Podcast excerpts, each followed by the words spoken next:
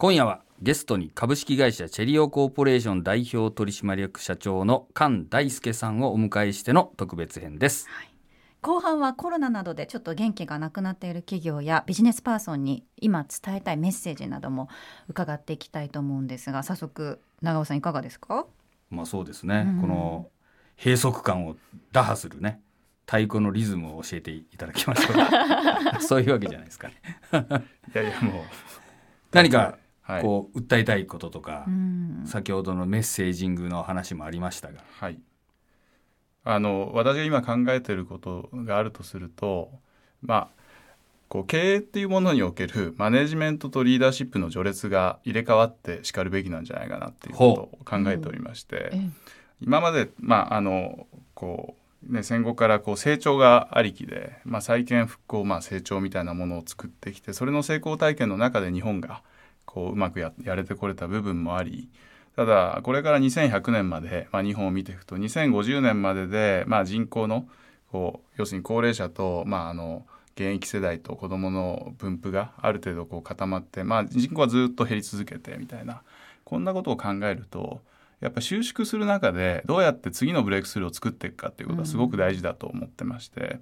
っていうことは今まではこうあるものをいかにマネージしていくかっていう視点が、まあ、リーダー層の上にあったわけですけれどもここからこうちょっと会社の経営でもですねあの打開とかブレイクスルーを作るようなそういう人たちを励ましてですねでどんどんどんどんこうやってみさせるみたいなそこをもう一回やっていく必要があるかなっていうことをちょっと考えております。リーダーシップの重要性が高まるだろうと、はいその通りですね。なるほどじゃあまさにリーダーとしての菅さんの出番がやってい やまあだから自分なりに本当に頑張ってえいいケーススタディ作りたいなと思ってるんですけれども。まあ、ぶっちゃけこのコロナの影響とかはどうなんですか？あのデコボコですね。だからあの全然ダメなところももちろん影響を受けたあのビジネスもありますし、逆にこうですねあの成長した事業体もあって我々垂直統合モデルでいろんなところいろんなビジネスに触ってるもんですから、はいだからそういう意味では分散してたところが良かったっていうところもあるかもしれない。あプラマイが相殺する感じ。まあでも基本マイナスですよ。久しぶりに死んでおります。ああなるほどうん。ねへただあの今リーダーシップっていうお話ありましたけれどもこう新しいことを始めるのって何かこうも元手がいるというか、はいこうなんですかね先行投資っていう意味でも、まあ、お金だったりとか、うん。設備投資とかだったりが必要だと思うんですけど、はい。そういうのがちょっとやっぱり苦しいコロナとかで苦しいっていうところもあると思うんですよね。どう動いていったらいいのかなっていうのはやっぱ皆さん思ってるところだと思うんですがいかがですか？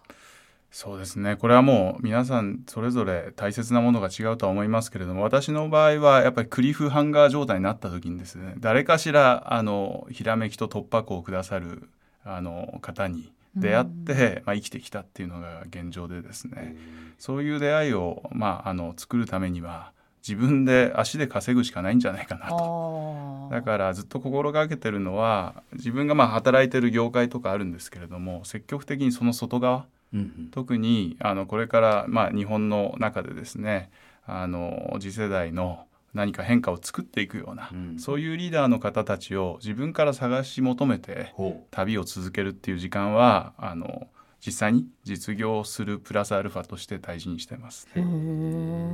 このリーダーは間違いないみたいななんかこう優秀なリーダーを見抜くポイントみたいなのってあったりします？これはもうあの信じるしかないんじゃないかなと思ってるんですけれども。あの、ね、どんなこの周りにもすごく大きなビルもあってたくさんの組織ありますけれども、ただその、ね、そういう会社だったりそういう組織の、まあ、出てくるニュースというのは、なかなかあの前向きなものだけじゃない場合も多いと思うんですよね。うん。だけどあのこの人がいるから絶対にこのビジネスは大丈夫だとか、この要するにセクターは大丈夫だっていうことを信じて、まあ、自分もベストを尽くせるようなモチベーションに変えていけることが大事じゃないかなとは思ってます。まあ、そのリーダーにねうん。菅さんがなってくれればいいんじゃないでしょうかね。ね。我々も信じてついていきたいなと思いますけれども、さて長尾さんそろそろあのーお時間が来たんですが はい。あのゲストへの恒例の孫子の言葉ですね、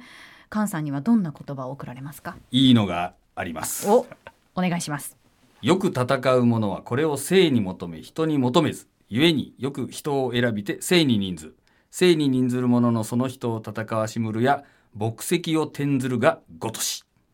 になりますはいここれは優れたリーダーっていうのはその勢いを重要視していてこう人個人個人のせいにしたりしないとあいつがいいとか悪いとか言わないよと。えー、だからいい組織運営ができると。で、そういう人が人を動かす時にはですね、まるで坂道を木とか石を転がすようだっていうんだけど、木とか石っていうのは丸太だと転がりますね、うん、石も丸ければ転がります。だけど石も平べったいような大きな岩だと坂道でも止まりますよね。はい、木も枝が張ってたら、転がらなくなるわけ、うん、ところがそこに勢いっていうものが加わったら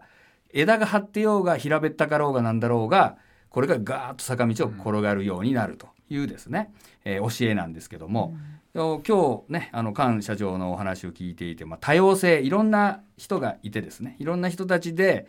集まってですねそして勢いを作っていくリーダーとしてね太鼓を叩くということでございますので、まさにこれが孫子の兵法のね、実践だろうということでこの言葉を送りたいと思います。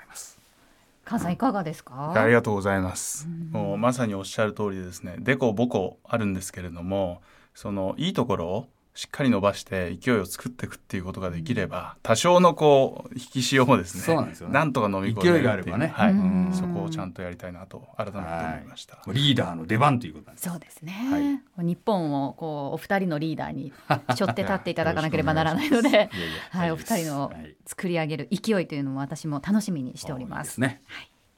えー、話はつきませんがそろそろお時間となってしまいました。今夜のゲストは株式会社チェリオコーポレーション代表取締役社長の菅大輔さんでした。ありがとうございました。どうもありがとうございました